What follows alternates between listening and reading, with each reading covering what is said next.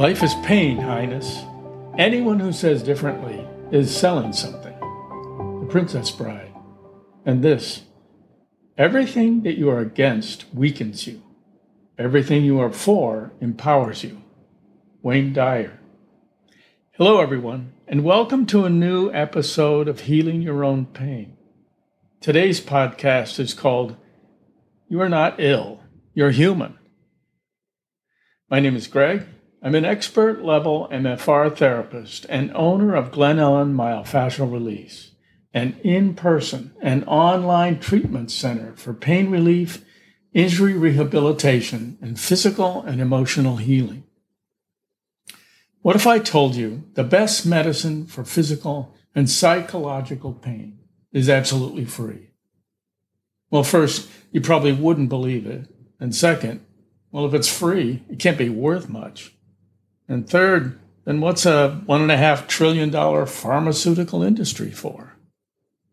Well, let me begin with what should be obvious to us, but seems to be rare in modern life. Pain is a natural part of living in a human body. There's no such thing as pain free living. If you're pain free, check for a pulse. A life without pain is not a human life. Saying no to pain is saying no to life. We were born in pain. We learned and grew through painful experiences. We changed living situations, careers, even partners, because more often than not, we moved and changed more as a response to pain rather than the inspiration of something better. And taking a lead from that Wayne Dyer quote if you are against pain, then pain will weaken you. But if you are for healing, then you are empowered. And you'd think by now we would have learned this lesson. But we have a mindset and a long tradition of going to war against any medical or social problem, even though all the evidence shows it doesn't work. Think of the war on poverty, war on drugs, war on terror, as well as the war on cancer.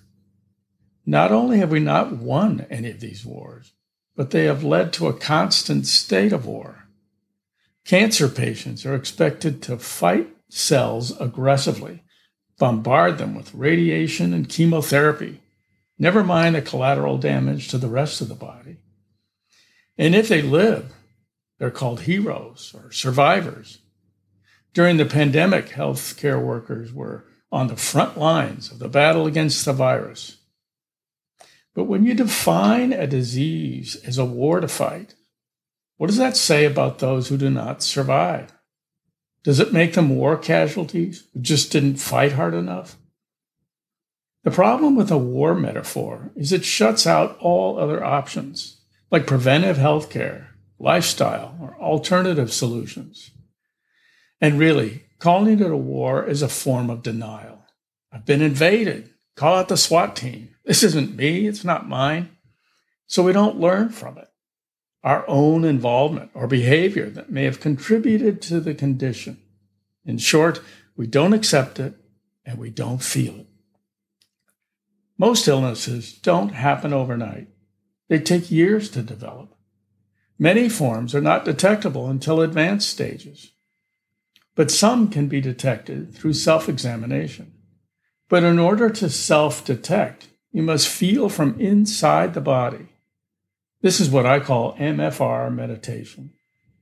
If meditation is being present in the here and now, MFR is feeling our presence inside the body right now.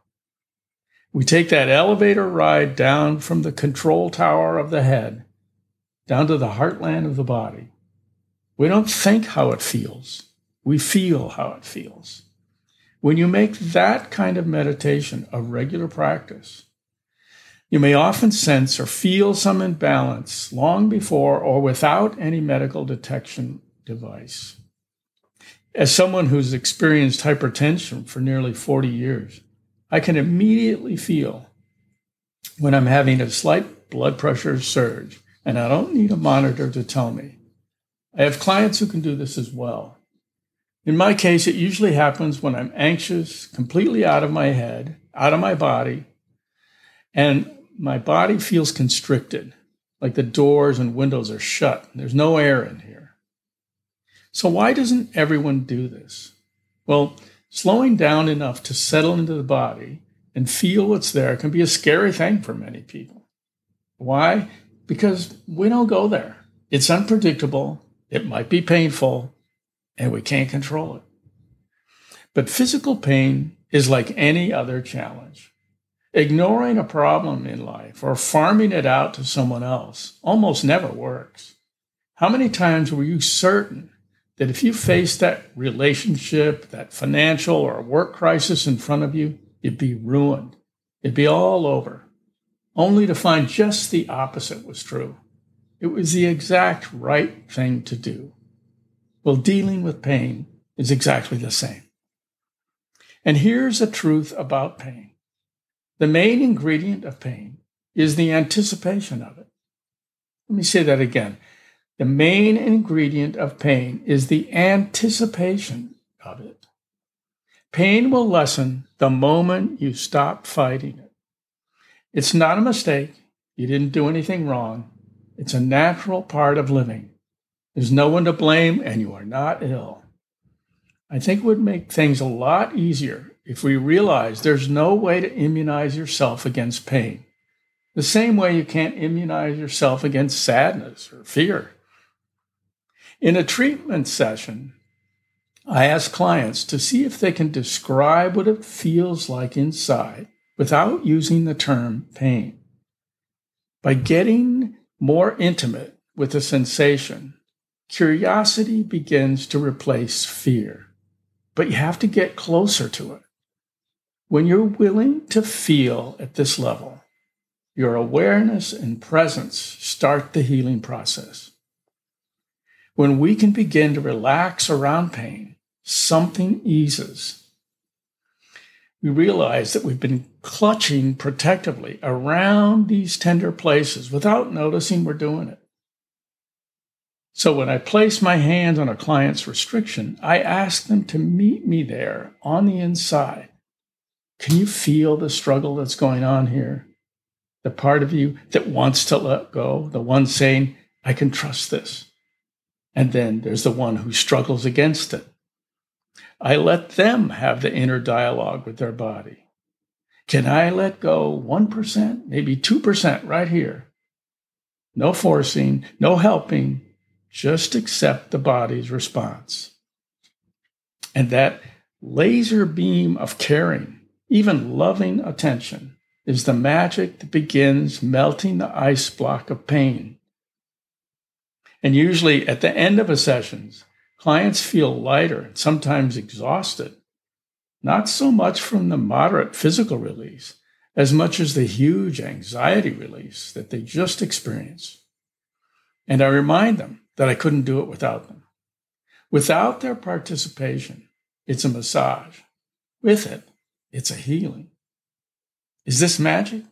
Well, yes and no. No, because you don't believe you have such power. And yes, because you do. If you're interested in working with me or just want to know more, you can contact me through my website at glennellenmfr.com. And as always, my friends, I wish you well on your healing journey.